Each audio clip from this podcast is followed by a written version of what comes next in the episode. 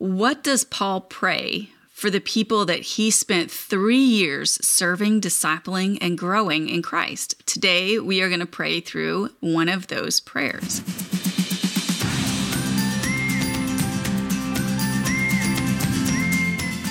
Welcome. I'm Michelle Berkey, and this is Praying Scripture, a weekday broadcast where we use God's own words to honor Him and to talk to Him about the things going on in our life and in our world.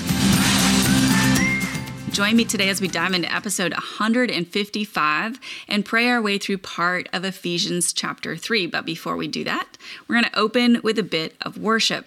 And worship today is going to come from Ephesians 3, verses 8 and then 11 and 12. I'm just going to read it kind of all as one passage, but it's verse 8 and verses 11 and 12. It says, This grace was given to me, the least of all the saints, to proclaim to the Gentiles the incalculable riches of Christ. This is according to his eternal purpose, accomplished in Christ Jesus our Lord. In him we have boldness and confident access through faith in him.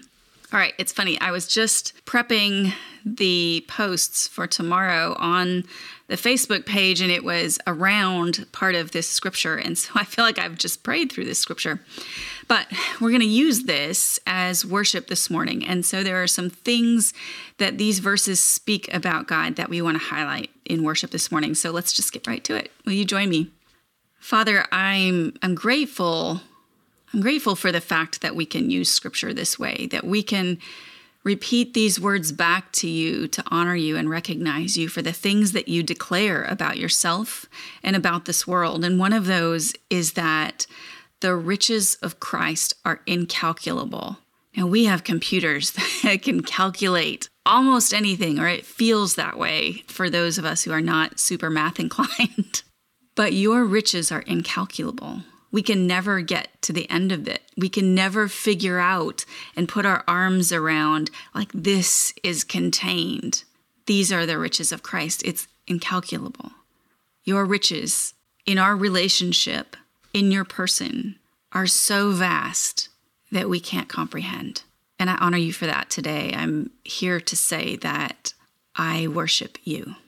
I'm so grateful for your presence with us so grateful that you have accomplished this eternal purpose of reconciling your people to yourself. And I'm so grateful that we have boldness and confident access to you through faith. That's how we come before you today in confidence and in boldness, knowing that we are in Christ and we have access to you, Father. I'm awestruck at the opportunity that I have on a daily basis to speak with you. I'm awestruck at the fact that, Spirit, you dwell in this body, you live inside of me. It's probably not the choice I would have made if I was God, but you don't choose like we do. And for that, I'm grateful. I'm grateful that your wisdom and your knowledge and your riches are so far beyond what I could imagine as we move forward in, into this prayer, into this part of Ephesians, I pray that you would teach us what you would have for each one of us, that you would guide me in the direction to take with, with my requests that speak to each of our hearts and that honor you. Pray that this would be an offering to you, a time that we've come to sit with you, to learn from you, to ask of you, to hear from you. I pray that you would speak to us. I ask for your wisdom in proceeding through this scripture. And Spirit, I pray that you would just open it to us, that you would help us to understand, and that you would give us the obedience to apply these words however you want each of us to do so. In Jesus' name, amen. Okay, that is worship for today. We're going to get into the second half of the third chapter of Ephesians.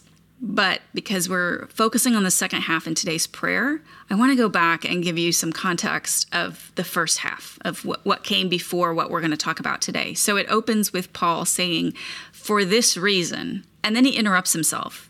It's like talking and then saying, and then having this parenthetical phrase and getting back to it in a minute. So he starts, he says, For this reason, then he interrupts himself and says this long phrase, verses 2 through 13.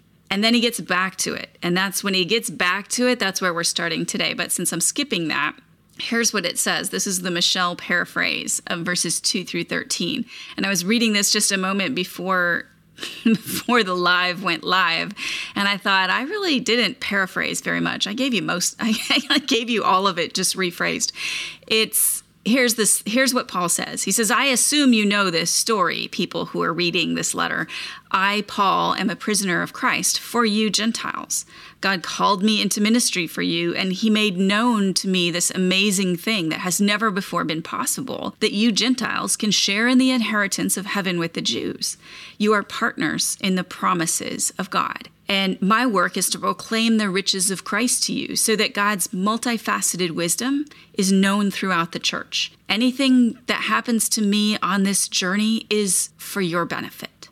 So that's the point when he brings it back to his actual the, what he's starting to write and he repeats the phrase for this reason and then he goes on to tell what he prays on behalf of his readers.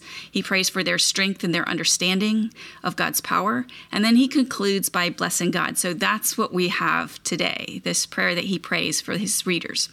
So here is the second half of Ephesians 3. This is verses 14 through 21. I'm going to read the whole thing and then we'll pray through the concepts in it. He says, For this reason I kneel before the Father, from whom every family in heaven and on earth is named. I pray that he may grant you, according to the riches of his glory, to be strengthened with power in your inner being through his Spirit, and that Christ may dwell in your hearts through faith. I pray that you, being rooted and firmly established in love, may be able to comprehend with all the saints what is the length and width, height and depth of God's love, and to know Christ's love that surpasses knowledge, so that you may be filled with all the fullness of God. Now, to him who is able to do above and beyond all that we ask or think, according to the power that works in us, to him be the glory in the church and in Christ Jesus to all generations forever and ever. Amen. I have to confess, this is one of my favorite prayers. This is one that I frequently pray for other people. So let's just jump right into it. Father, I I pray that I just want to jump in so fast but my head is moving faster than my mouth. That's the problem. Okay, let's let me let it catch up here for a second. Father, Paul said, "For this reason I kneel before you." And I pray that when we come to prayer, certainly we want to talk about us. I want to talk about our relationship. I want to ask you questions. I want to seek out your wisdom. I want to tell you what happened in my day, but I also want to be driven to prayer for others. Paul kneeled before you on account of the people that he had ministered to, on account of these people that ha- some of them he didn't know. Certainly, he didn't know throughout the ages that we would be coming to you in this letter, that we would be reading it like the Ephesian church. But like him, I want to be driven by other people's need to know you, need to grow in you, need to understand your power in their life and the power of love. Help me be driven to prayer for other people not simply out of selfishness or for my own benefit. That's fine. It's not always selfish when I come to you for my own benefit, but I just want my vision to be bigger. I want the people that you've put in my life for me to talk to about you, for me to share you with on an ongoing basis, not not not just the people in terms of salvation, but in terms of discipleship, in terms of relationship. I want those people to drive me to you in prayer to drive me to my knees to pray for them. I ask first for myself and also for them.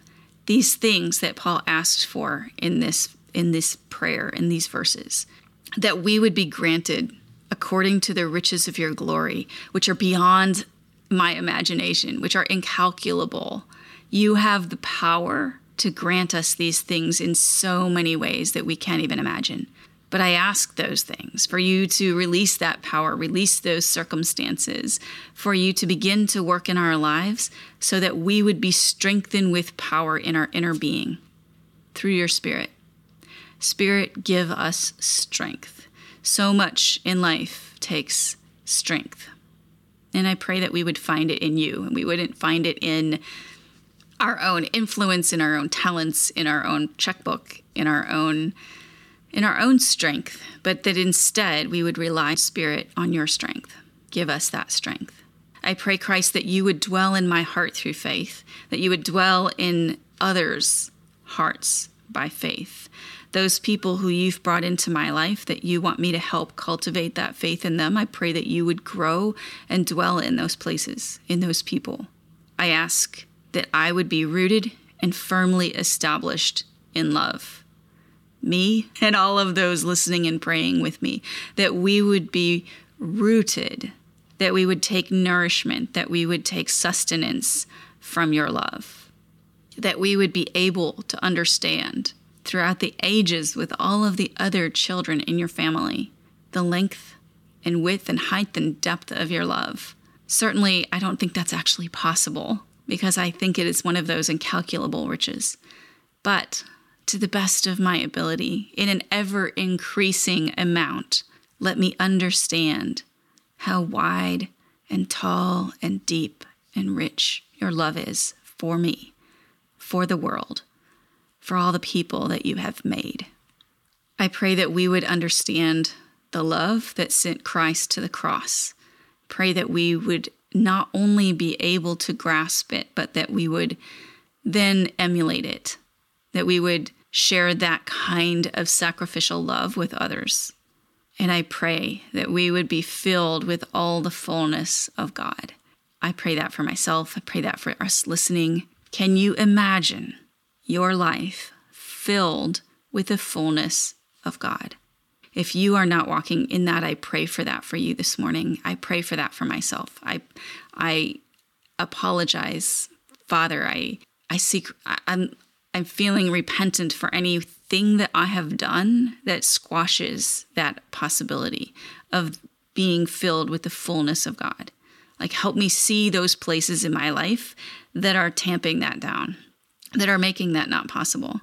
And I pray that you would eliminate those obstacles in my life. Pray that I would be filled with all the fullness of God.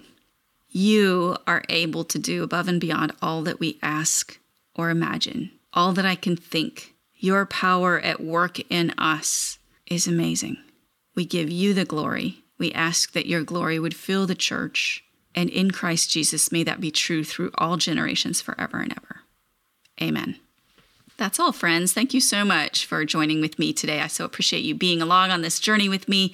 If you're watching on the Grace and the Gravel Road Facebook page, we'll be back again on Wednesday, or I'll be back again on Wednesday. I hope you will be too. And we'll go into the first part of chapter four.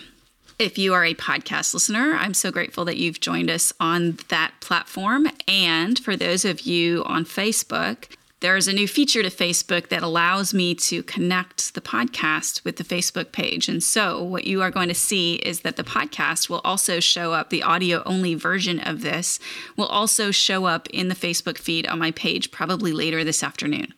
And so, if you ever want to go back to it in audio form, all of the podcast episodes should be able to be found now or after this afternoon through the Facebook page, in addition to wherever you listen to podcasts.